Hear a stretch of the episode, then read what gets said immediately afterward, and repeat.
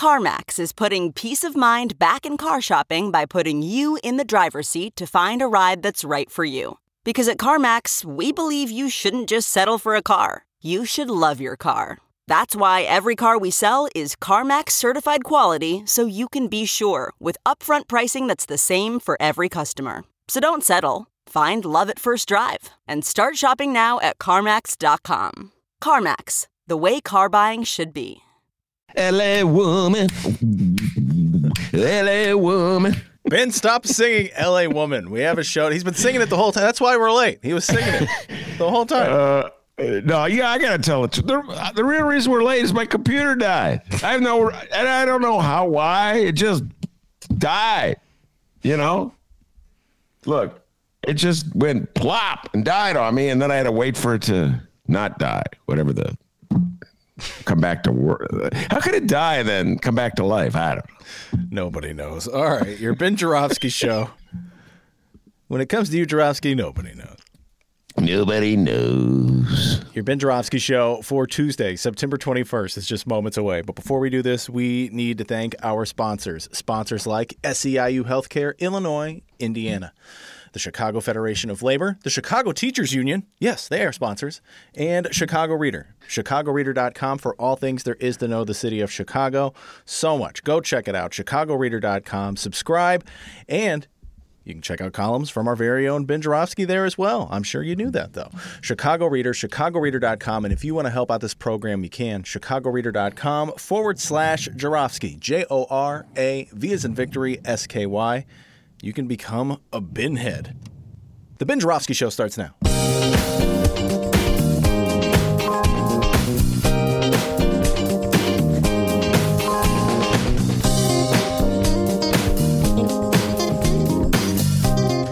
It is Tuesday, September 21st, and live from my apartment in his attic, this is the Ben Joravsky Show.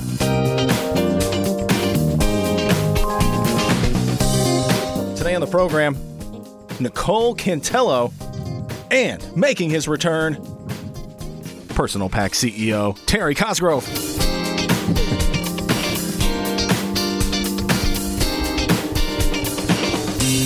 And now your host, Chicago Reader columnist Ben Joravsky. Hello, everybody. Ben Joravsky here. We're calling this News of the Weird Tuesday, and here's why. Because the news is weird. That's why. Before we do that, young Dennis, happy weekend. Did you have a nice weekend? Yes, I did. Happy weekend on Tuesday. Who says happy weekend on Tuesday? You know, I tell you, folks, part of the reason we were a little late getting started is my computer did die. But the other part is that I don't know if you guys know this, but Dennis is a chatterbox. So, like every day before the show, he calls me up. He goes, "So, what you do this weekend?" I go, "Well, Dennis, I'm really busy. I'm writing my report here. I got to get ready to go." No, no, no. I want to tell you about this wedding I went to. Oh my god! I'm like, I have to work. Actually, none of that happened. No. it was the complete opposite. so, Dave, man, what was the wedding like? Were people wearing masks? And then all of a sudden I look at the clock and go, oh my God, five minutes to the show. And then my computer doesn't work. oh, Nicole Cantello has joined us. Nicole Cantello has joined us. I love it when my guests show up. Uh, we're gonna get we're gonna get to her in a little while, but let me just uh, say this before I get to Nicole and our interview with her about the EPA, my favorite union. And well, is it my favorite union? I don't want to have favorites. Okay. Uh, got the teachers union. They sponsor the show. I got a lot of love for them. SEIU. Oh, I love my whole SEIU. So I'm not going to say uh, the EPA work union is my favorite. Although they did give me an award. So anyway, I want to give a shout out uh, to Bill Horberg. If you guys watch the Emmys, Bill Horberg, uh, the Chicago kid, the pride and joy of Latin High School, uh, who was the producer, big time Hollywood producer, and his uh, Netflix show, Queen's Gambit, uh, won the Emmy. He and he gave a speech. D. Uh, he gave a speech this Sunday. Did he thank our show? Yes, that was the first thing he did. He goes, "I just want to thank that show, that podcast in, in Chicago with the weird hippie guy in his attic, and uh, the uh, the millennial, that producer guy who comes from Alton. They call him the doctor. Yeah, he- at least five minutes of his. No, he didn't thank our show, but he thanked his mom, dear friend of the show, Joan. So congratulations, Joan. Oh, how He said, awesome. My, my mom in Chicago. then, of course, I spent the next rest of the Emmys telling my wife, you know, I know the guy. He was on my show. like I won the Emmy.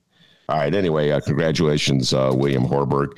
Uh, Nicole Cantello is our guest today. Nicole, are you there? There you are. And Nicole Cantello, um, you're the president. Do I have the, the title correct or do I have the title wrong? Yeah, that's my title. I'm hanging in here, uh, working at home now for EPA for the EPA. She's a scientist, well, she's a lawyer uh, and a union activist, and has been on the show many times, several times, uh, because her union is one of my favorite unions. Uh, they led the charge back in 2017, I want to say, right after Donald Trump uh, was sworn in um, uh, to oppose Trump. Is that correct, Nicole? That's right. Our first day in the streets was February 6, 2017, when it looked like Pruitt was going to be nominated to head EPA. Uh, that was our first day in the streets. It was the beginning of a big education. Uh, we spent four years or four years uh, opposing Trump. He came back at us and attacked us in multiple different ways uh, through, you know, taking away all the ways that we could protect uh, the people of the Great Lakes, and then all the way through, you know, pulling our contract, taking away all of our work rights uh, imposing a, uh, a directive on us that took away, you know, basically everything that we had to protect ourselves. But we survived, and here we are in the Biden administration with 1,000 uh, employees still intact uh, here, uh, headquarters in, in uh, Chicago. Well, before we uh, get into what I really want to talk about today, which is uh, mandates, uh, vaccine mandates, and how they affect uh, federal employees, and uh, whether uh, federal employees can be a model for other unions and other workforces throughout the country, let's just talk briefly, since we're already on this avenue, Nicole, about the difference between being EPA employees under Trump and Biden. I I remember the first column I wrote about your actions, the union's actions. I was ex- expressing my shock. I'd never seen uh, federal employees so bold. Uh, going just taking the charge, taking the lead, as far as I saw it, on the issues of the environment. There were many activists on the streets in 20, uh, 2017 against Trump, but one of the leading forces in behalf of the environment uh, was your union. Are things markedly different uh, under Joe Biden's administration than they were under Trump? Yeah, I mean, it has been extraordinary the change uh, in culture, the change in direction that Biden has given given the agency. It is if Biden, you know, sat back uh, during the four years of the Obama administration and just saw all of the things that he thought held up change, uh, and then he's just directed his folks to um, avoid those. And so the change that has the turnaround that has happened at the agency has been so quick and we are working on all those things that we said during the Biden, during the Trump administration were lacking. You know, climate change and environmental justice, our two favorites, were the two that Biden decided to act on immediately. Uh, and we couldn't be pleased uh, more uh, with the turnaround. Uh, it has just been so swift uh, and the action so right on point uh, that the Biden administration has taken, especially in Chicago with all of the uh, focus on environmental justice and all the environmental justice communities that needed healing. And uh, you know, Michael Regan came here very early in May of uh, of uh, of 2000 uh, May of 2021 to meet with Lori Lightfoot and also privately with all the EJ communities. He was one of the first places that he came after he got um, appointed. Uh, and that was very impressive for him to come right to Chicago and try to heal. And, and we were very impressed by that. So, um, you know, they're going, they're completely on the right track. How, how the, how is the difference uh, manifested in terms of treating employees, the workforce? Well, you know, they um, one thing is, you know, the employees are not worried about being fired. Uh, they're working on things that are, you know, really helping the people of the Great Lakes uh, um, and really protecting human health and the environment. I think that's really, you know, just the most crucial thing. You know, EPA employees join EPA because they're true believers. I think that's why we were out in the streets immediately. That's why we're one of the most important voices for protecting environment uh, here in Chicago and the Great Lakes. Uh, uh that's why you saw us out there. Uh, and so the fact that we are able to work on those things right now are so important to us. Uh, and I think, you know, the working conditions are really much better now than they were before. You know, I, I must have uh, subconsciously uh, sensed that there was a change because I didn't do my usual introduction, Nicole. I told you I was going to do it, and I didn't do it. I, my usual introduction is that the Nicole is protected by the First Amendment and by her union. So don't fire her, EPA, for speaking her mind. Remember how I always used to do that for all the EPA employees who would come on the show, and I just didn't even do it. That's right. Uh, I'm speaking on behalf of myself and not on behalf of EPA. That's the most. There you go. Uh, all right. So uh, go easy on our EPA. All right. I'm still distrustful of bureaucrats. I'm sure they'd be happy with what I'm saying now. So yeah, that's true. It's not, Joe's doing a great job. She's saying okay.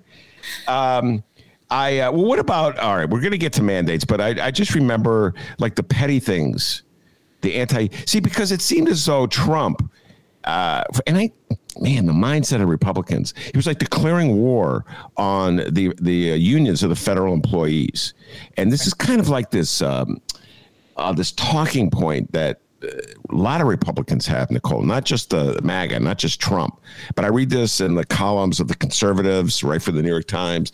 They talk about federal employees and bureaucrats as though they're some kind of species, subspecies of human beings that are uh, preventing society from moving forward. And this is like this attitude that's pervasive among conservatives. Very weird a- uh, attitude uh, that they have. It's a bias that they have. Um, has has that? Do you, do you have a sense that that has changed? Uh, like that negativity, that hostility, just in general, to what uh, federal employees do. You know, with the general public, uh, you know, you hope that at some point people can see, especially during the pandemic, all of the actions that have been taken by the federal government to try to come together and ease, you know, the pain that's going on out there you know, EPA had a sm- small piece. Uh, the FDA, all the different federal employees that are just working overtime to try to make sure that people are being kept safe. Uh, the CDC now. I mean, the, this is all federal employees um, exerting their expertise on behalf of the nation. Uh, I would hope that there is some, you know, sea change in um, the public opinion about federal employees because I'm telling you, we're putting in the hours uh, and the overtime hours, even at EPA, um, you know, working on the pandemic and other things, protecting the human health and the environment, working overtime to reverse some of the you know, damaging um, policy actions that the Trump administration took. So, you know, you, you got to hope that folks are watching um, because the amount of effort that's being put out right now by federal employees is, and the overtime, I'm telling you, I can tell you that people are working around the clock uh, to try to reverse uh, what happened uh, it's just extraordinary. So hopefully there's someone watching and the, that uh, EPA and, our, and their public relations folks are getting uh, the word out. I, I, know that they, they do try. Um, so hopefully that's happening. All right, let's uh, get into the issue of the mandates, which is uh, uh, the main thing on my agenda here uh, to talk with you about today. Uh, and the uh, Joe President Biden, I keep calling him Joe Biden, like he's my friend. President Biden uh, said that uh, federal employees uh, will have to be vaccinated. I can't remember the date offhand. So why don't you just lay out the terms of what uh, uh, Biden's uh, order was on this matter? Go ahead.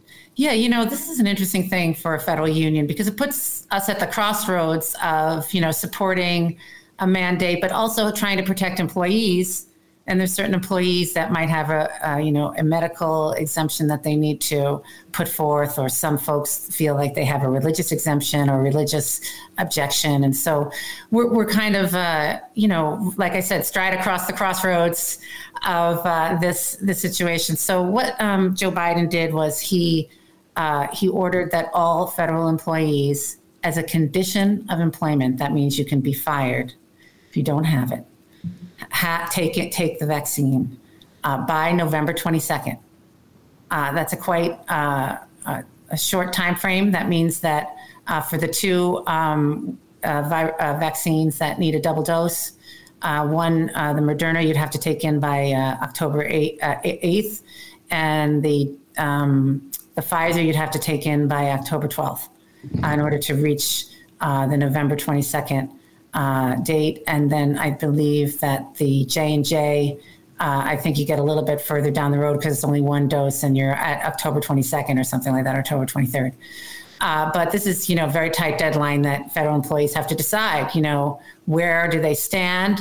Are they going to put in some kind of ex- exemption and try to get, um, uh, you know, a uh, you know exempt from the from the requirement, which we understand is going to be very tight, uh, or uh, are they going to get the vi- uh, vaccine? And this is, you know, obviously apart from all the folks that are vaccinated. So, you know, way before this, our union took a poll of our bargaining unit, and this is everybody, not only members, but everybody who is at EPA uh, in Region 5. And we found out an 80 80% approval rating uh, for a vaccinated workplace. So, EPA obviously is populated by scientists who understand uh, vaccines and understand the science behind them.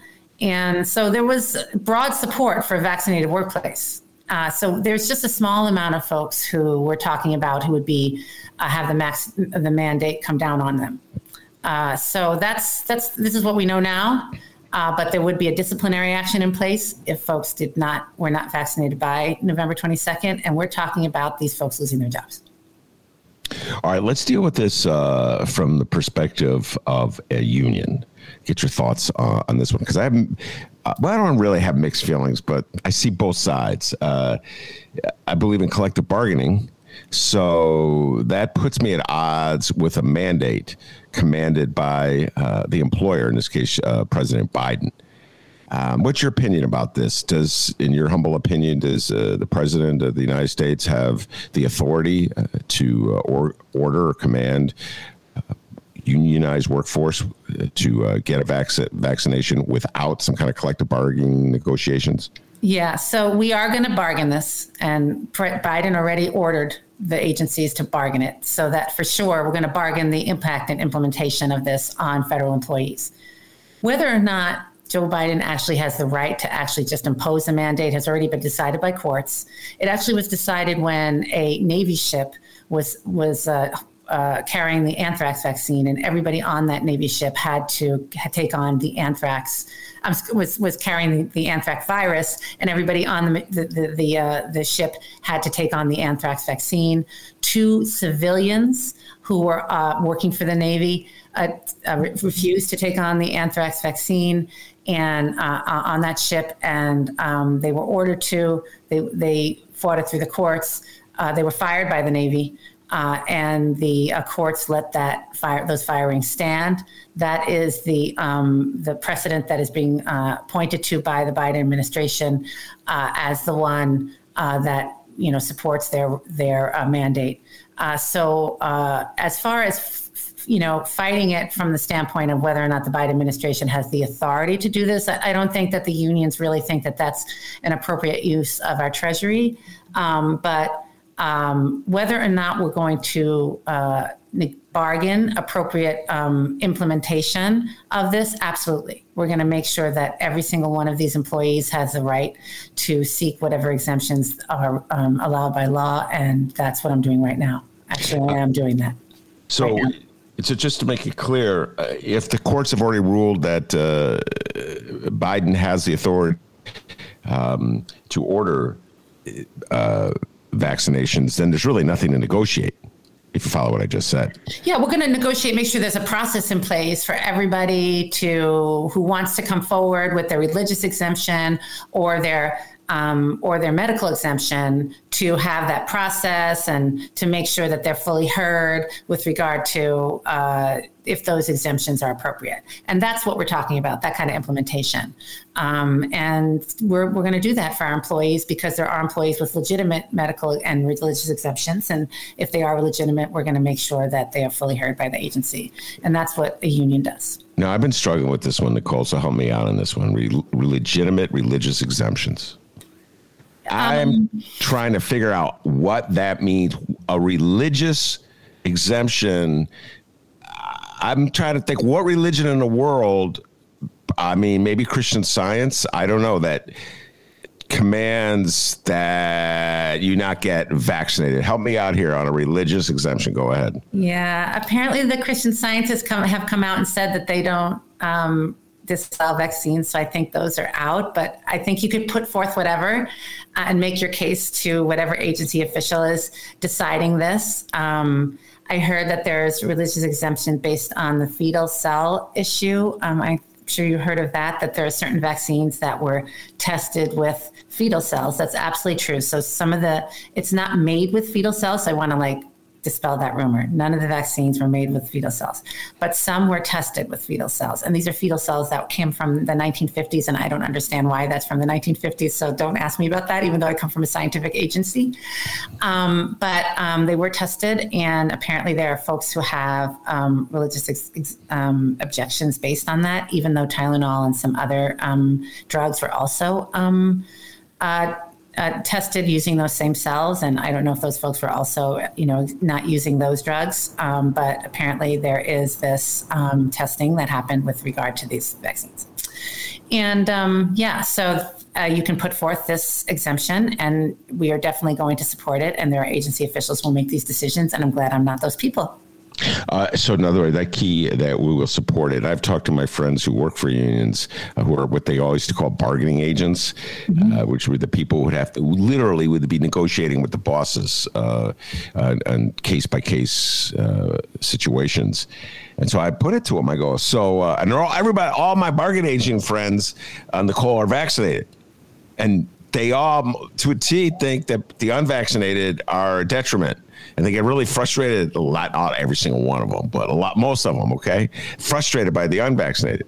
So I always put it to them this little challenge. Oh yeah, well, what if you have a, a member of your union who claims religious exemption? How and and the boss says no, that's not good enough. How far are you willing to take that person's case?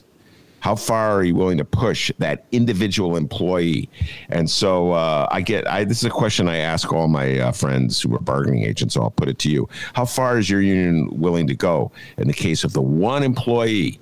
Who may or may not say, I, I just cannot have uh, this vaccination?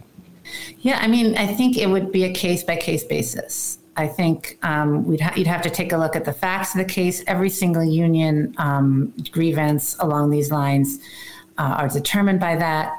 Um, you know, medical exemptions obviously are ones that are, you know, really palpable and ones where if it was someone's life um, or someone's, you know, health would be severely compromised by a, a, um, a, a, a vaccine, we would have to look at that really closely.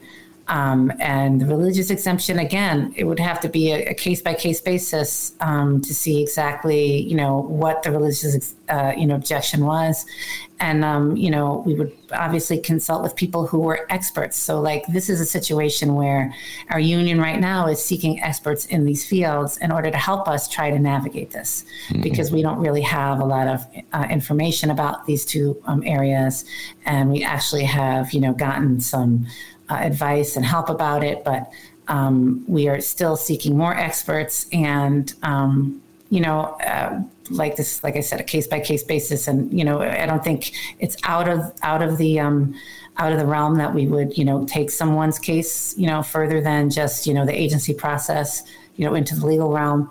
But we'd have to see how strong uh, the case was and if it would survive and those kinds of things. And that's for any union case that we have. So my guess is, and you said this earlier, but my guess is you're a lot of scientists uh, in your union. A lot of really brainy people. I met them. I went to a luncheon once filled with uh, everybody was really smart. Uh, so, and I'm not saying. I just want to get this one out that people who are against the vaccine are not smart. I'm just saying everybody in this union was smart. Uh, although I guess I kind of am implying that, Nicole. But um, just in general, I would say that the overwhelming number of people in your union would already have the vaccine uh, and would not be resisting it. Would I be correct to make that assumption? Yeah, like like I said, um, we had we already did a survey, and eighty eight percent of the people in our union or in our bargaining unit support a vaccinated workplace. So that says to me that we have a very high level of um, of people who have been vaccinated. So I, I think this is a really small percentage of people um, who we're talking about. Uh, and I don't think that this is going to be a really high lo- high caseload for me. Um, I, I, assume that there'll be just a group of people who immediately will get the vaccine just based on the fact that they were ordered to. Um, and then we'll have to talk about talk with those people who aren't willing to. And I guess that that'll be you know uh, subject for me for the next, I don't know, three, four months. Um, so yeah, it's a really high percentage. Um, when 88% say that they support a fully vaccinated workload, I think that that you can take that probably to the bank. That that means that um, you're, you're hovering around 90% for for vaccination there for a work, and that's a very high percent for I think any any workplace. Uh, so um, hopefully that means that it won't be too high a workload for me in the next coming weeks. Uh, Nicole, excuse my ignorance, but uh, are EPA employees still working virtually, or are they back at the office? So uh, another thing is that we're we're we're fully negotiating right now with the agency. Part of the bargaining is the is the future of work that Biden has put forth, and that means bargaining with when we're coming back to the office. Um, Biden has also mandated that the federal employees have to come back to the office, uh, you know, within the next coming months, and we're bargaining that as well. Um, so there's all these things are coming into one big confluence, and I think the the vac- vaccination mandate is one of the things that is coming into the confluence of when we're going to come back to the office. So, if I had to guess, I would say that one of the demands made by the by the agency is not to have us come back to the office prior to the vaccine mandate, which is November uh, 22nd, and we won't be ordered back to the office prior to that date. Uh, so. Uh, but more to come. This is this is so much bargaining in one time for federal employees. It's just extraordinary, and we just haven't had this much activity as a union and quite a bit, and so much so much uh, controversy uh, uh, coming down on federal employees. It's really uh, having us under a spotlight. Uh, is really unusual. Yeah, and uh, by the way, is there a, a difference in attitude between the Trump administration? Administration and the Biden administration about working virtually or working in the office? Was Trump more insistent on going back to the office than Biden, or was is it pretty much the same? No, no. The Trump administration was hostile towards working into the office and, in, uh, sorry, and virtually, and in fact, uh, waited to the last minute to uh, during the um, pandemic to uh, to to order the EPA employees to go home. We we went all the way into deep into March before they ordered us um, uh, back, into into our homes because of the pandemic. It was just ho- horrible. Uh, so yeah, they are not. They were not for uh, work employees working at home. They wanted us all in the office where they could watch us.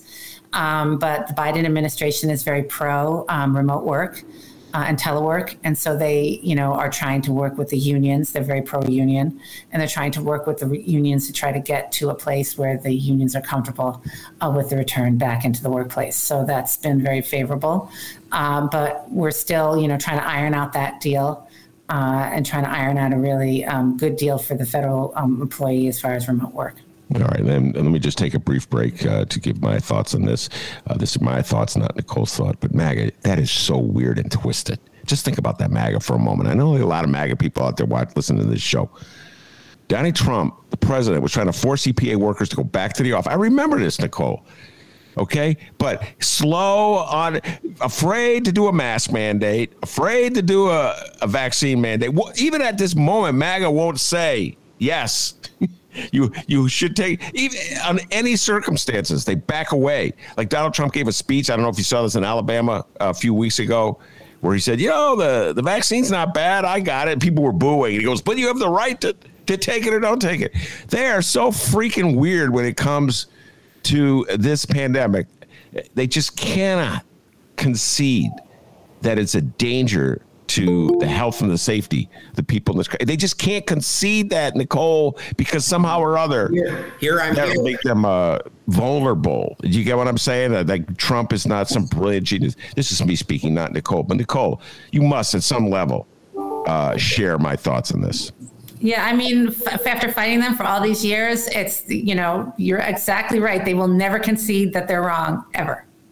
Yes, they will never concede uh, wrong. I'm happy to say that my next guest, Terry Cosgrove, has somehow or other figured out how, how to work the system.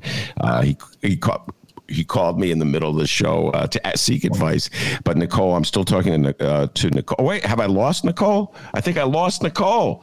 I scared her off with it when I said Terry Cosgrove had joined the. No, Nicole. I'll reach out to her. All right, reach out to her and. Uh, uh, she may. I was going to ask her one last question about advice she, she would have for other unions. Uh, Terry Cosgrove is sitting there. Terry, you called me. I was in the middle of interviewing Nicole. I know. I was going to. I emailed Dennis and said we ran into this problem last time. You know, I'm older than 21. I didn't realize I could use my Gmail, which I never do, uh, to log in. And so when I tried that, it worked. So leave me alone and get out of show.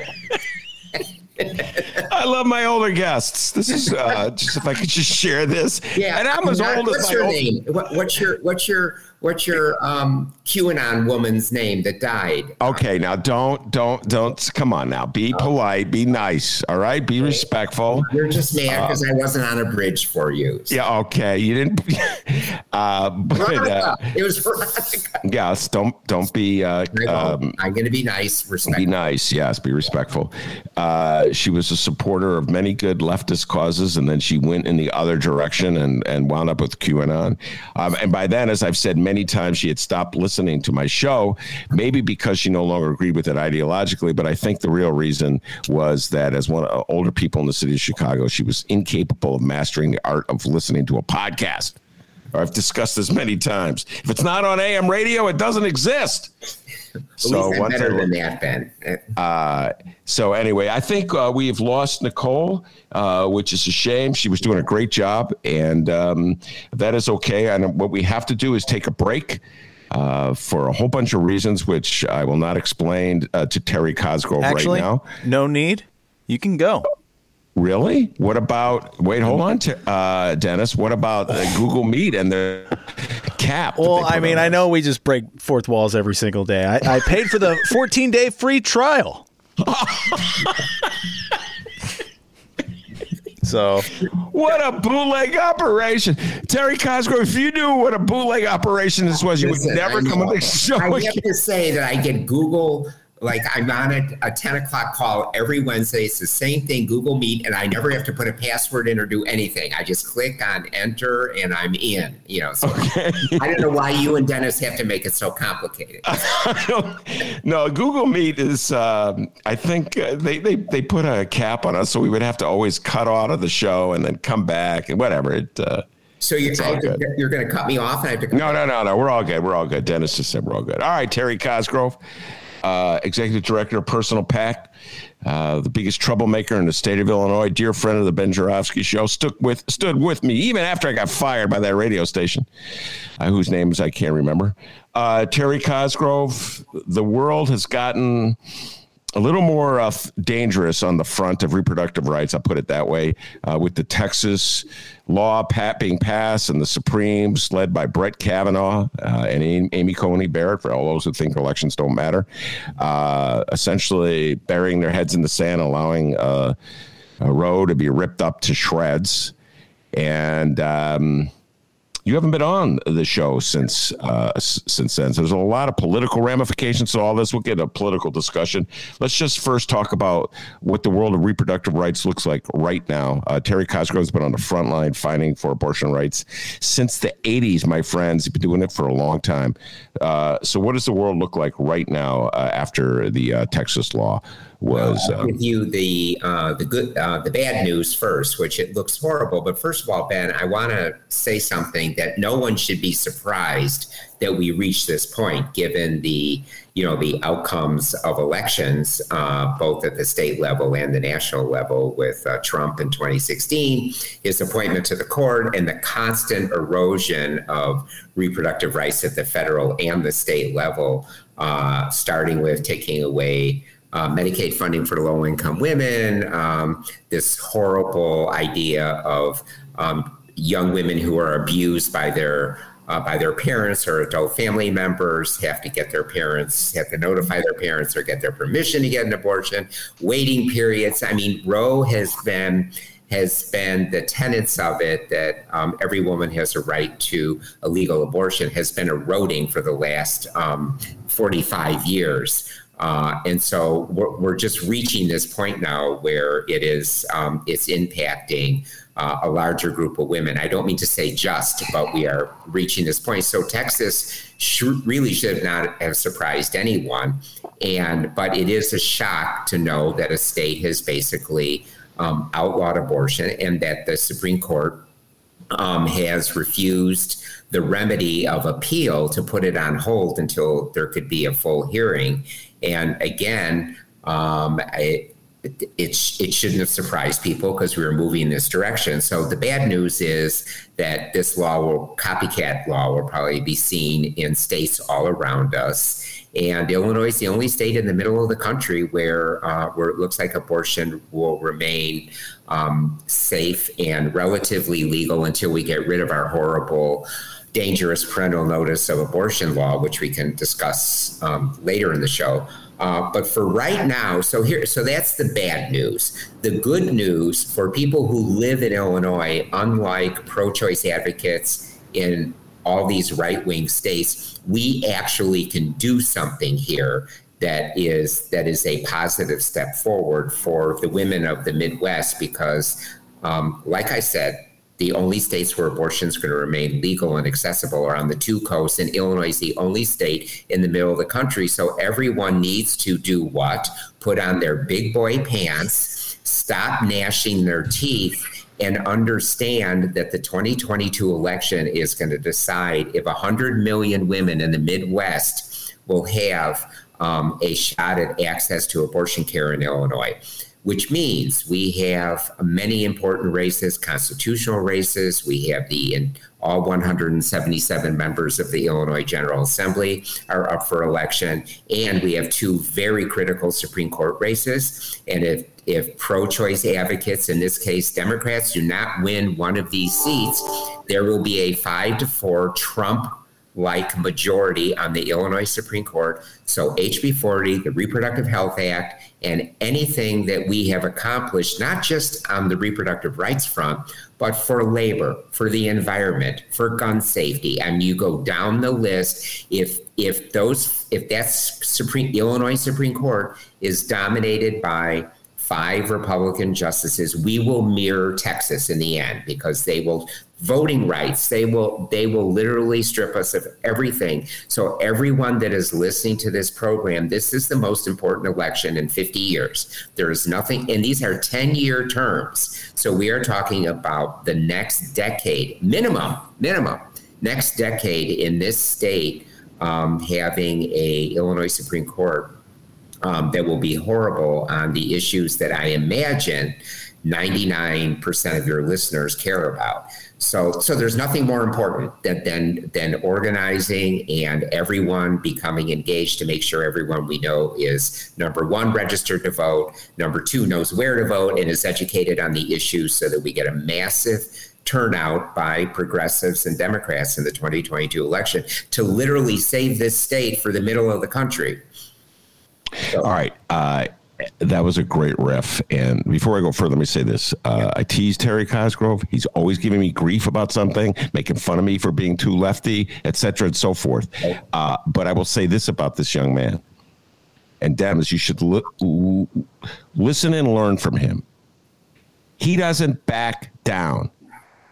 And Terry, I think the failures of the reproductive rights movements, and we'll get into this, were uh, exemplified by a cartoon that I sent you about a week ago which brilliantly talked about how Dems are always backing down to make compromise with Republicans on the issue of reproductive rights. And then more often than not, they, they think that that's going to end the Republican counter assault, and it doesn't. And then they find themselves in a position like Texas where they go, oh my God, I thought this was an accommodating bunch that uh, you could compromise with. And the thing, Terry, I've liked about you since I met you in the late 80s, that's how old we are, is that you don't back down. You have a fundamental attitude about the right of women to uh, to control their bodies, and you don't back down. It's like parental notification. A lot of people go, "Oh, Terry, isn't that so extreme? Shouldn't parents talk to their children?" Hey, parent, you weren't there when the kid got pregnant. So I don't know why you have to be there in the room right there and then. You don't back down, T, and I give you credit well, for that. Well, Go ahead. You know what? It's um, it, it, you know, it's quite easy because when you believe that something is non-negotiable, um, and that's what this is, the right of of women to control their own bodies, their lives, their destinies, their futures, because that's what this is about. It's about controlling their lives, their destinies, their futures, their dreams, their aspirations. And if you believe that's non negotiable, then it's real easy to see that um, that this issue is non negotiable because so much hangs in the balance uh, with it. uh, in terms of what I just said. So the and so getting to the the issue of Democrats, I don't think it's, and first of all, I don't get on you because you're too lefty. What my beef is, is what strategically gets you to the end goal. And it, it's not about your ideology, Ben. Here, I'm going to give you some trouble here. It's about how do we get from A until in, until our goal, whether it's an energy bill, whether it's reproductive rights, whether it's gun safety, it doesn't matter. What's what's the end goal? And and the challenge in politics is to figure out how to get there. And that's what that's what my beef is with people who are all about talking about things a lot and having an ideology. But if you can't institute it and get something done, then it's I just don't want to be a part of that. I want to be about accomplishing things. So that's my counter. All right, fair enough. Uh, we're, we will avoid have going down this road because I'm yes. just going to say that there are some advantages that you have uh, with your issue that other people don't have. There's some disadvantages uh, that you have, and we'll deal with those right now. Yeah. But there are also some advantages because yeah. Uh, your cause is popular in areas where people have a little more disposable income. Let's put it that way. And so that's an advantage right there that you have. But the, the people who are impacted don't. I mean, this is this is the issue. You you you are right, but you know, like you and I were talking about the other day, um, a middle class to wealthy woman in Texas gets on a plane and flies to LA or New York to get her abortion. And that's what happened prior to Roe v. Wade. You know, there it wasn't wealthy women that were ending up in Cook County Hospital where we met the very first time in 1992 when Cook County restored abortion care for um, for low income women. So this so the issue is really about rural, young, and low income women. That's what this issue is about. It's not about it's not about you know wealthy women and and upper income women because they've always had access to, um, to relative access to reproductive health care. Well, I was about to say uh, that's everything that was true that you just said, and I was what I was about to say that the disadvantage uh, that the reproductive rights uh, movement has is that the other side uh, has successfully turned this into a morality issue, right. Uh, and a lot of I a lot of people say, well, it's murder. Um, I, am really uncomfortable with it. Uh, and I, I, watch, like, for instance, uh, you didn't see this, but the exchange between uh, Psaki, who is the uh, press secretary for Joe Biden, and some uh, right wing reporter in an exchange that went viral where he was saying, well, what about the uh, who's going to look out for the unborn children? he, he confronted her with that right there at a press conference when they were talking about the Texas law, and she was explaining why uh, President Biden is opposed to the Texas law. And she said to him, "Well, uh, sir, uh, you will never uh, have to face this decision. You will never be pregnant." And there's a lot of women very concerned about it. And then she just like, "All right, next question." right, right. But, uh, very good. Very good. Well, that's part of the issue. Yeah, yeah, yeah. yeah. So, how do you deal with that? You've been well, you've been on the front lines in this thing for all these years, Terry, how do you deal when people come at you with the moral uh, uh, challenges? Yeah, um, I don't have any problem with the you know the immorality of illegal abortion. I mean, it, that that's really the issue here. The issue isn't the legal status of abortion. In fact, abortion has been practiced since Roman days and Greek days. I mean, women have been terminating pregnancies um, for all of time. And the only question is, going back to first time I met you in front of Cook County Hospital, the only question is is how safe and accessible it is. That's that's the only issue. It doesn't the the legality of it uh, doesn't really uh, impact it um, to the extent that that the number of women i mean when women are desperate to terminate a pregnancy they will they will find a way to get it done. And when it's illegal it's very unsafe. Women die you know the septic abortion ward at cook county hospital that had 17 beds you know quentin young talked about it. He did his residency there and held women in his arms who were dying of of septic infections from coat hangers and knitting needles and all of that. That that is that happened in Chicago, in Illinois, and it will happen again uh, if and when abortion becomes illegal in the state of Illinois, which which could happen just like it did in Texas. Yes. Uh, it, well, let's uh, let's talk about.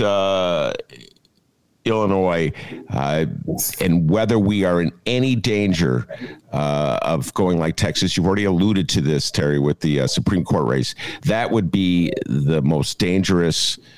Uh, the most vulnerable spot, I would say, in Illinois. Anything else? Of course, the governor's race. Well, you know, here here's the issue. We we can't take our, you know, we we can't take our eyes off the um, politics at any time and expect that and expect that and that's what happened i mean i ann richards was i mean let's go back ann richards was the governor of texas um, sarah weddington the woman who brought the the young 26 year old or uh, lawyer who brought Roe v. Wade to the U.S. Supreme Court was from Austin, Texas, and uh, and uh, in his pre presidential years, George Bush, when he was a member of Congress, sponsored the bill that authorized the uh, the funding of Planned Parenthood, and Richard Nixon signed it into law. So, so things change, and there and one bad election in Illinois. I mean, we get one of these nutcases that's running against JB for governor. That changes a lot right there because that has to do with you know who controls health and human services who controls you know a lot of things that aren't done even legislatively that are done you know by regulation and rule. And then you've got the illinois general assembly. It only takes one bad election where um, where things can turn around. So whether it's 2022 24 or whatever and the reason you know illinois started out in the 1970s and 80s being the most anti-choice state in the country and Texas was the most pro choice state. When I started at Personal PAC, Texas was a very pro choice state. Illinois was a very anti choice state. I mean, we had bans on IVF. We had a trigger law. We were one of four states that said when Roe v. Wade is overturned, abortion will become illegal. We had spousal consent, where a married woman had to get her husband's permission to get an abortion. We have gotten rid of all of that stuff on the statute with the Reproductive Health Act. That doesn't mean we won't go back there in two years or four years or six years. We have to stay constantly vigilant. And Texas is the perfect example of what happens. I mean, look at uh, look at a state like Iowa too, which used to be a purple state, sometimes blue. Look at Wisconsin. We've talked about that. I mean, Evers is the only thing that keeps Wisconsin from uh, from being the hellhole that Iowa, Missouri, and Indiana are, and Kentucky. And so I mean, it's just it's it's a constant. You know, I know people want to after every election. You know, they're tired and they want to say, "Okay, we did it." And that's what happened with Clinton, Obama, and, and is that uh, people stopped paying attention and look what happened. And don't get me started on the 2016 election. Oh no! Please, no. we will avoid that one. But uh, just in general, I I cannot stand and Kelly Cassidy uh, and I were talking about this last week. Casey, uh, state representative from the north side of Chicago, one of the more liberal members of the uh, the state house. Uh, we were talking about the fatigue factor, and she mentioned it as a sort of excuse, and then both of us started laughing at it. What a joke! Right. Dems fatigued. What what do you what is fatiguing? You know, this is life is a struggle, Terry. You know what I'm saying? Right. I never see a Republican ever say, "Oh, I know, I know." And that's what I can't get across to our you know to our side is that the antis never stop. They lose an election, they keep going. They win an election, they keep going. They never you know they never they're never going to give up uh, until they outlaw all abortions for all women under all circumstances for all time. That is that's when they're going to stop. And anyone who thinks they're going to stop at one restriction, if they're going to stop at not, you know, the the argument for years was we shouldn't be able to use our tax dollars to pay for abortion. They, that was their rationale for you know the Hyde Amendment for banning uh, Medicaid funding in Illinois, and then the minute they got that, then they then they wanted uh, 24 hour, 48 hour, 96 hour waiting periods. They keep adding on the number of hours, all in the name of giving women more time to consider their uh, their decision. And it's all, you know, it's all BS. They're they're just trying to erect as many barriers as they can until they can completely outlaw abortion. And you know, the other thing is, that I'm really fearful about, is I don't think people realize the extent to which um, the most commonly used forms of birth control are at risk with this stuff. I mean, when these states start enacting, like Arkansas, that abortion is that uh, life begins at the moment of conception. It's not just abortion they're making illegal; they're making most configurations of the birth control and the IUD. Um, uh, murder weapons in illegal, and that is not hyperbolic. I mean, you they say it. You know, it's like my you know Maya Angelou said, when someone tells you who they are, believe them.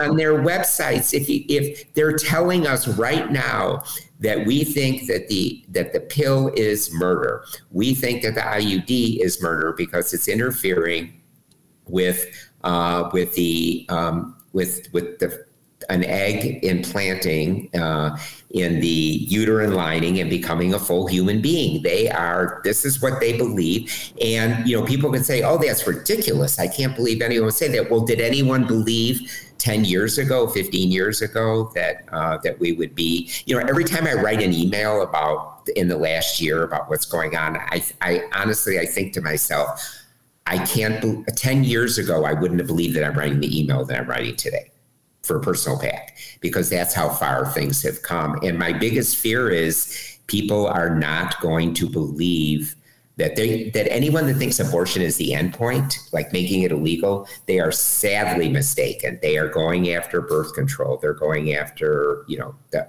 a whole repealing all kinds of things. I mean, these are people that don't like equal pay. They don't like um, they don't like childcare because it takes a woman out of the home and and anyone that thinks otherwise is just kidding themselves. They, you're just, you have your head in the sand if you don't believe uh, what's coming next after this. Oh, you mentioned uh, at the outset, I, I, I jotted this down. Uh, that when you got into this uh, this uh, game, so to speak, uh, Texas was more open minded toward reproductive rights than Illinois.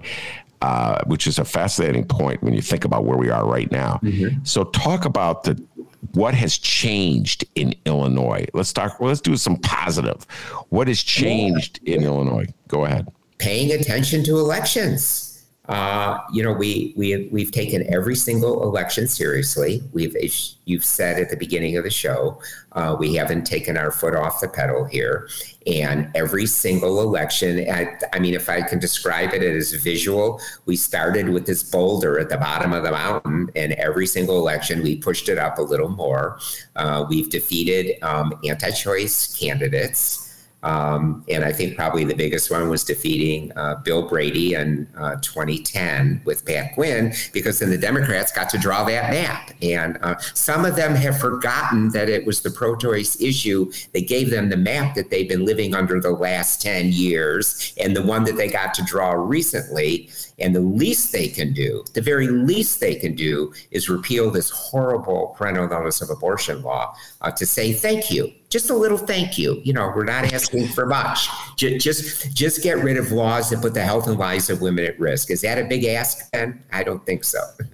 no, listen, man, that's a that's a tough one. And uh, I, look, you don't have to convince me. Yeah. I think it's the most insane thing in the world. And I say this as a guy who raised teenage girls. Okay.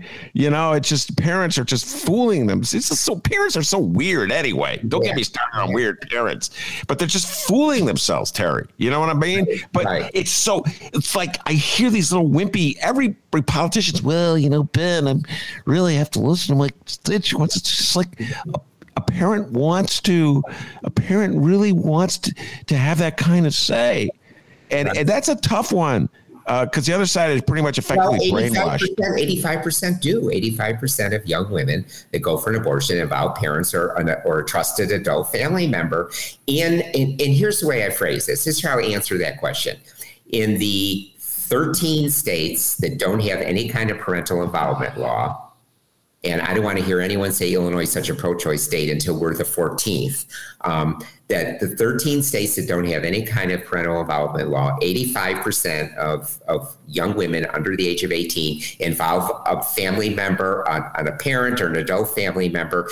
In the other states that do have parental involvement, mandated dangerous parental involvement laws, 85% involve a parent or a guardian. So the 15% that don't, in both cases, are the vulnerable victims of violence, abuse, sexual assault, and those are the people that are being hurt by this. As the, as the Human Rights Watch said when they declared Illinois' law a violation of human rights, they said the only people it hurts are the people that it that it impacts. It doesn't it doesn't hurt anyone else. They're the only ones that and and these again these are the most vulnerable, low income, rural and young women who are suffering greatly by this. I mean, imagine, I mean, just so people understand what the Texas law is about, 24 hours after the law went into effect, young women drove over a thousand miles from Texas or took overnight or took a Greyhound bus and came to Illinois to take a pill that is safer than an Advil or a Tylenol and then had to sign or or someone had to sign a form saying they wouldn't take the pill in Texas in order to prevent the lawsuit from happening. So this is what we're doing. So imagine that you are you are escaping violence or sexual assault coming to Illinois and then hearing you have to hire a lawyer to go through a judicial bypass to beg a judge to let you have the abortion cuz because you've just been sexually assaulted and drove a thousand miles to get here, or you have, or the doctor and you have to make a phone call back to Texas and tell the man who assaulted you, if it's a family member, that I'm in that you know that I'm in Texas getting an abortion. I'm in Illinois getting an abortion. I mean, that's what this law is doing. So, um, so that's why it has to be repealed. All right. So, what happened the last time you tried to repeal it?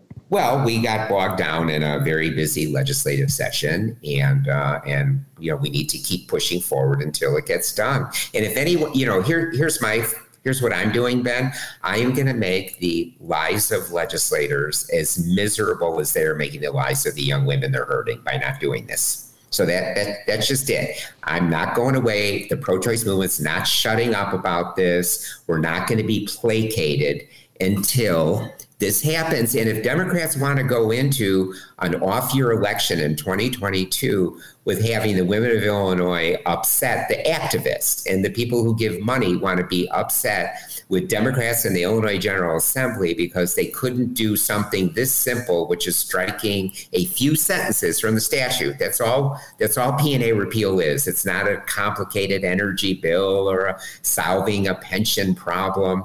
It is literally striking a few sentences from the statute, and you know, and this goes back to you know the the the Republicans give their base everything. We know that.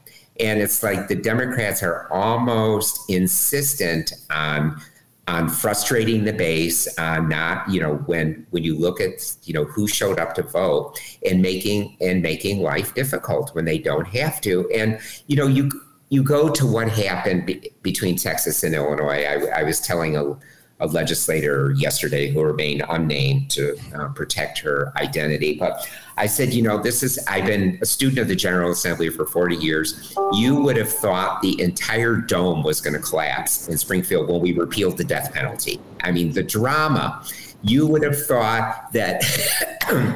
that the entire ceiling of the House floor was just going to fall in when they voted for for civil unions, not even marriage, and it goes on and on. Cannabis, you know, adult use of cannabis. I mean, the drama, and then when after it's all over, it's like everyone looks back and says, "Wow, what." That, we should have done that a long time ago. You know, my my favorite story about politics is 20 years ago, you could not find a single person who supported marriage equality. Wow, I mean, yeah. let's put it this way: you could you could hardly find anyone. Now you can't find anyone who ever opposed it. It's it's like everywhere you go. Oh, we should. And you know what? Not a single, not a single senator, Illinois state senator who voted for HB 40 or the RHA has lost an election. Yeah. So there's no political rationale for for not um, for not making Illinois a pro-choice state. It just isn't there. It's uh, good politics. It's good policy. It's it's good for healthcare. I mean, it's good all the way around. And we just have to, you know, we have to drag them kicking and screaming, Ben. That's what it is, kicking and screaming. the- all right, I got to ask you about two categories: yeah. uh, wimpy Dems and moderate Republicans. And I have moderate Republicans uh, in uh, yeah. Uh, quotation marks. Let's start with wimpy Dems. I've confronted wimpy Dems my entire uh, life as a journalist here in the city of Chicago, and they must drive you nuts. Terry. I mean, I know you get an earful uh, with them. You know, Terry, I like your issue. I, I, I mean, on the issue of marriage equality, Barack Obama was at the leader of that list. Okay, first he was for it when he was a state senator. Then he's running statewide. He's against it. He's evolving. He's constantly, you know. So just all you Obama fans out there, I just want to remind you that. Yeah. So you must hear this. Go ahead. The other example I want to give, and I don't mean this to be an anti Obama statement, but the reality is not a single president, Democrat or Republican, introduced the federal budget without the Hyde Amendment language until Joe Biden, the first president to send the, the federal budget to Congress without the horrible Hyde Amendment language. And it passed the House. So now it is on its way over to the Senate. So so you know, I want to give credit where credit is due to Joe Biden on that on that front. Um, the well, I, you know, Ben, here's here's my attitude. I like to look forward and not backward. So uh, right now, um, we have uh, we have some Democrats in the Illinois General Assembly who are you know nervous. You know, and here's what they do. They you know they say they it, it, you've got it a little off. They they they say yeah Terry we like it and everything, but can't we do it after the next election? Yeah. except except the problem is there's always a next election and, and so it's not like saying you know after after i retire or after i die or you know or after my kids are grown you know that there's always going to be another election and especially in the house where they're spread out you know two years apart and then there's a primary in march. So you're so there's only a very small window where where you're not actually in an election cycle and then they don't want to do anything there anyways because they were just elected. So so you're on this hamster's wheel you know of and so i so i think the the the challenge is to is to make the best argument uh, politically and also how reproductive defending reproductive rights is good policy and it's good politics. And so that's really the challenge to uh, and then you're just going to have people that don't that don't want to do it anyways. And uh, and then there's then there is an election for that. And that's why we've gotten rid of so many of them you know there's uh you know ask, ask mark kalish you know from the 2020 primary. He's i mean you just you know and and that's re- you know you asked what the difference is in Illinois. I mean, for the last 32 years, Personal PAC has defeated um, many um, anti-choice uh, elected officials, candidates, and candidates who who just don't sh- you know it's not personal you know people it's not personal you're you're either you're either right on this issue or you're not when it comes to when it comes to the pro-choice community. And if you're not well thank you very much. Uh, you're not you're not welcome you know and we need to find someone who is supportive of the issue. I mean it's just pure politics. It's not uh, you know it's not anything personal. And Yeah, that's uh, I don't they take call- it that way you know They call it personal PAC, but it's not personal. All right, uh, and let me just uh, he he alluded to Mark Kalish because this is a uh, we we'll get to the uh, moderate Republicans and Yeah, yeah. Mark, let's just deal with this. This is uh, this is textbook case of how you play the game of politics. So uh, Louis Lang was the state rep. He stepped down. Uh, and they appointed a gentleman named Kalish who swore up and down. Apparently, I wasn't in the room that he was uh, pro-choice, and then he gets no he office. put it in writing he put it in writing. I had a questionnaire from him. He told Lou. He told everyone. Yeah, Yeah, he, he pulled he pulled a Rauner and he put it in writing. yeah. Wow. Uh, by the way, we uh, uh, KC was on the show. Kelly Cassidy, she forgot that Rauner had uh, put that ad in the Tribune. Uh, I remember reminding her, no, he put the ad. His wife put the ad in the Tribune. Yeah. Uh, women of Illinois, don't worry about this. Yeah. My husband is. So they put it out there. Rauner, what a wimp. Anyway, um, so uh, Kalish, and then he turns. He said he was uh, uh, pro-choice, and then all, all of a sudden, Not only that, he told he told people he was voting for parental notice repeal. Wow. Oh no, the RHA. I'm sorry, the RHA. I, I would think the parental notice was extreme for him. Well, he So- did, he did put that in writing too, but the issue in that in his vote was the RHA that he lied to people. Yeah. Uh, so, uh, how did you respond in the the subsequent uh, primary election? Did you just say, "Oh well, you know, we'll just agree to disagree," like so many wimpy Dems do? How did? Uh, no, no, we found a candidate to run against him, and we um, we kicked his butt in the next election. I mean, that's that was you know that was the remedy uh, and, you know and one again it wasn't anything personal. I mean he said some nasty things about me but that's that goes with the territory. But it wasn't uh, it wasn't personal. We we had more listen the the pro-choice candidate had more votes than he did. That was the bottom line. It was simple math you know. By the way, that phone call in the background is uh, Bruce Rauner calling up to give uh, Terry a hard time. Uh, uh, Terry says it's not personal, folks. Sometime I am going to secretly tape uh, Terry when we're having our private conversations. and then you judge for yourself whether it's personal. This guy is like my mother. May she rest in peace. 20, 30 years she would hold. She never forgot. I'll never forget what he did to you when you were in sixth grade. Mom, 50 years old. No, no one treats my son that way. Well, well, Ben, I am Sicilian and Irish, and that's a dangerous uh, combination. But yes, and he's Catholic. What one? But what's sorry about that phone? Oh, that's all right. Take it off the hook. There, there you go. Um, I guess the uh, you know um, what what I believe personally is not how I professionally act. So let's let's just draw a distinction there. Yes. I am sure there's a lot of things that you say in private that you probably wouldn't want to say on the radio show, as yeah. do I. But um, uh, yeah, but more and more as I let's put it that way. As I, I get older, that filter falls. I'm discovering that I can't help myself. Uh, all right, let's get encouraged to write a book. yeah, I should. Then no. Uh, I should write a book. All right. Uh, so let's get to uh, moderate Republicans. I've been having a field day yeah. with this kid uh, yeah. uh, who's running for governor uh, from downstate Illinois. Apparently, he's uh, established that he's from the heartland and he's not from San Francisco. I love this. I love that he's dealing with this because his name is Jesse Sullivan. Because really, if you tell MAGA you're from San Francisco, you know what that means, T. You know where they MAGA's going with that San Francisco. You remember Jeane Kirkpatrick in 1984 uh-huh. at the Republican convention talking about San Francisco Democrats. You know what she was getting at, Terry. Oh, I know, I know. Listen, and Republicans been playing that game for a long time. So I always got issue with gay people who are Republican. That's a real tough one for me to understand, Terry, given the whole history.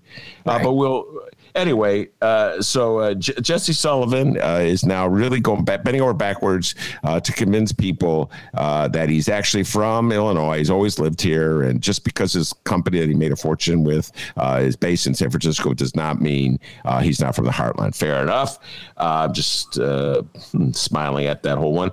But the thing that we're you play into this is that uh, when he announced he was running, he called himself a moderate. Uh, he said he was very much uh, against abortion, but that the um, since the Democrats control the state legislature, it really wouldn't matter. So it's not an issue. And I'm like, I said this on the air at the time. I think I said to KC, Kelly Cassidy, I go, there's no way Terry Ca- Cosgrove's going to let him get away with that one. Right. Uh, so we'll just start since I got you right here. Your general reaction to a quote unquote moderate Republican who says, don't worry that I'm against abortion. I don't have the votes uh, in the Democratic controlled legislature to pass anti abortion bills. So just, it's not an issue. The well, issue is moot. What's right. your response? Well, my response to that is uh, the women of Illinois need to know exactly where he stands. And um, I'm guessing that he will be asked by esteemed journalists all over the place about, and the anti-choicers are going to want to know if he, uh, you know, if he opposes abortion in cases of rape and incest, believes that the pill is a murder weapon, and all that other stuff. So, you know, these people can't run and hide. I mean, that's the problem. I mean, they, th- you know, like Bruce Rauner thought they were so clever and uh, and other people do. They think they're you know they think they're really clever when in the end they're going to get caught because they're not going to be able to hide from it. And uh, and you know we'll be mailing a questionnaire to everyone, and you know they're going to be smoked out. But my response is you know I think by by not saying, I believe that abortion is a private personal decision between a woman or a doctor. He's already telling you where he's coming from. So I don't think that there's much, I don't think there's much of a guessing game here. Uh, he's, uh, he's clearly one of the, you know, the right wing nuts that's running for governor um, uh, in Illinois, and he will, um, we will find that out in, in due time. And and he has a record. I mean, it's like you know Adam Kinzinger, you know, is trying to come off as his spotter, except he did sign an amicus brief um, to the U.S. Supreme Court saying he wants to see uh, Roe v. Wade overturned. Um, so uh, so you know they can they can try this you know this word salad uh, to get around what their position really is, but we'll, we'll, we're on to him. Yeah, he's not going to get away with it. Trust me. Mark it, mark it down right now. That he's not going to get away with it. Yeah. All right, hold on. He's not going to get it. Okay. no, I uh, I just wrote that down. He's not yeah, going to get. I mean, it's stupid. It's it's a dumb response, and, and the voters are not gonna are not gonna buy into that. They they want to know where people stand on the issue. Not they don't need a history lesson or or you know a projection of where things are going. They want to know where someone stands. That's how, that's how they're going to base their vote. All right. Now, as we head down uh, the path toward future elections, uh, the Republican Party, for better or for worse, has staked out the Texas law as its position. As you mentioned, that law uh, that is essentially outlawing abortion uh, and deputizing people uh, to uh, penalize anyone who is any way involved with the abortion, except this is so weird the woman who actually gets the abortion. so that's their position they're replicating that law uh, with proposals in states all over the um, the country. I can't think of any Republicans at the moment who have stood up in opposition to the Texas. Maybe you do, uh, Terry. You can correct me on that. If there are, there are very few. This is the position of the Republican Party for better or for worse, as we head into the congressional elections of 2022 that will decide who controls Congress. I'm just putting it out there, T. That's right. their position. Right. Now, no. I have a hard time believing, I'll get your thoughts on this. I have a hard time believing that that position, that extremist position outlawing abortion, will prove to be more popular than even the wimpiest of Democratic reproductive rights positions. I just cannot believe that. Your thoughts on which one is more in touch, more in tune, excuse me, with the American uh, voting population? Go ahead. Well, we already know that 77% of people don't want Roe v. Wade overturned or believe abortion is should be a private decision between woman or doctor, depending on which poll you've been looking at over the last 50 years. So we know that there is uh, there's wide support for. Uh, for that. And you know what the I mean, I think what the Texas law did is it put front and center what the real what their real agenda is. Um, as I've said on this show many times before, Ben, there there was a time when the anti-choice people didn't dream of of um, of introducing a bill in Congress or in the General Assembly here in Illinois or other states that didn't have an exception for rape and incest. I mean, that was kind of their see what nice human beings we are. We're uh, you know we're raking and and in a lot of cases a woman's health. So so they were you know they were playing that political game at that time. And uh, we all knew in the reproductive rights movement that it was nothing but a ploy to, to make them look a little more um, hospitable to to women. But now the Texas law just comes right out and says that we don't care what the circumstances are of the pregnancy. We don't care what women think. And to the point where the woman can't be sued, that's because they think so little of, of the woman that she has no agency in this. She it's like she doesn't exist other than to be this vessel. And to hear the anti talk about um, this this person who is uh, who is carrying this pregnancy it's like she doesn't matter at all. It there's no and and and it's really like she can't even think clearly because she's a woman and she's pregnant. So why punish her? I mean i don't know ex- but that but that's kind of their general attitude towards women in general and i don't and to answer your question directly i don't think it's going to go over well i mean i think that it's going to be a wake up call uh, particularly to suburban women who um, who have been sitting uh, largely, not individually, but largely uh, suburban white women, largely on the sidelines when our democracy is going up in flames.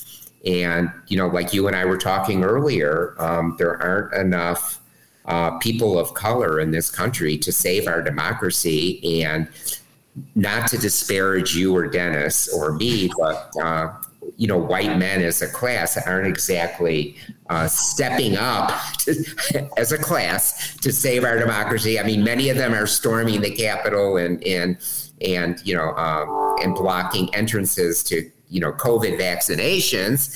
But um, but it is really white women that need to step up and save our democracy. And um, and I think that the the issue of Texas, the issue of COVID, and the issue of um, oh, the little issue of you know our planet's going up in flames or flooding or uh, or dying uh, just might uh, just might motivate some people to pay more attention to elections and politics. Because let's look at it this way. I mean, if you look at at the at COVID and and uh, and climate change and choice, the the culprits in the problem are all the same, right? I mean, there there's so much overlap, and uh, and the California result with you know the, with Newsom's COVID mandates, and then you t- turn on the you know can you turn on the TV and not see um, some state burning or flooding or being terrorized by a hurricane.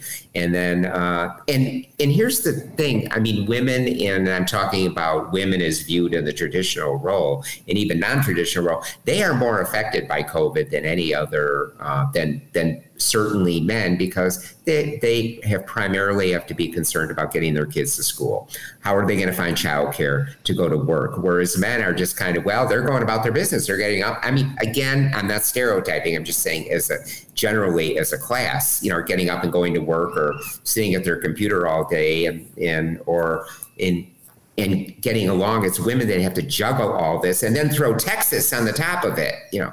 So I can't imagine that it's not going to be a motivator. And if it isn't, then I really don't think we have. Then there's really much hope for uh, for the future. Yeah, no. I, I, yeah, uh, I agree. If the, you don't get motivated by the te- what's going on in Texas, then uh, you're just too fatigued to participate anymore. You just right. you know check out uh, Kelly Cassidy's friends. Come on, Kelly, your friends are fatigued. I had a laugh when you told I know. Well, you know that's the you know that that is generally the the the elect you know after the November election, I mean people were so um, you know anxious about the result, and and I know for me the next day I was get, getting ready to get in my car and go to Georgia to help Warnock and and and Ossoff get elected, and it wasn't until January sixth that I thought things would calm down. no, I, I, you know what I think Democrat, I, I think Democrats should fall out of the habit. I, I believe I've been thinking about this for a long time. Uh, should fall out of the habit of taking that sigh when they when their candidate it, it wins. And I've seen this happen. It's just this is a, a democratic thing that they do. Right. And I saw it really pronounced with Obama. Right. But I saw it happen with Clinton. You know, that's that sigh. Well, We're glad that's over. I mean, that's a democratic thing, Terry, and I'm really sick of it, and it's annoying. Yeah. Well, here's the other problem with it. The other problem is elections are just a starting point; they're not an end point. And I think people have to get that out of their uh, heads. Is that when after and look at what we're going through with P and A, we elected the most probably General Assembly in the one of the most pro-choice General Assemblies in the country and we are struggling and fighting to repeal parental notice. I mean, yeah. you you know, and so the election is only the starting point. That that's the gun at the gate, and then it's getting the policies instituted that is really the hard work.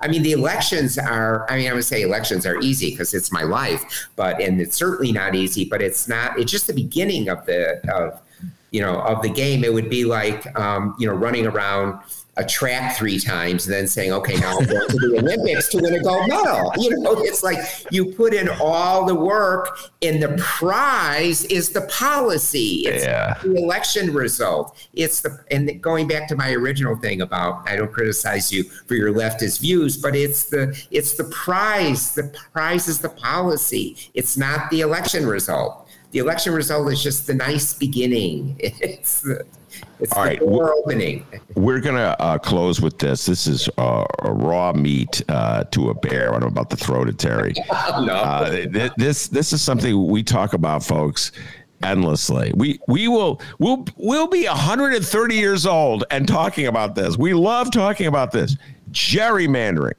One thing Terry and I see eye to eye on is any Dem, any quote unquote reformer who says Illinois should move to a system of quote unquote fair maps to let Republicans in the room is a fool yes. and uh, just a fool whose eyes and ears are shut as to what's going on in every Republican state in the country Wisconsin, Michigan, Pennsylvania, North.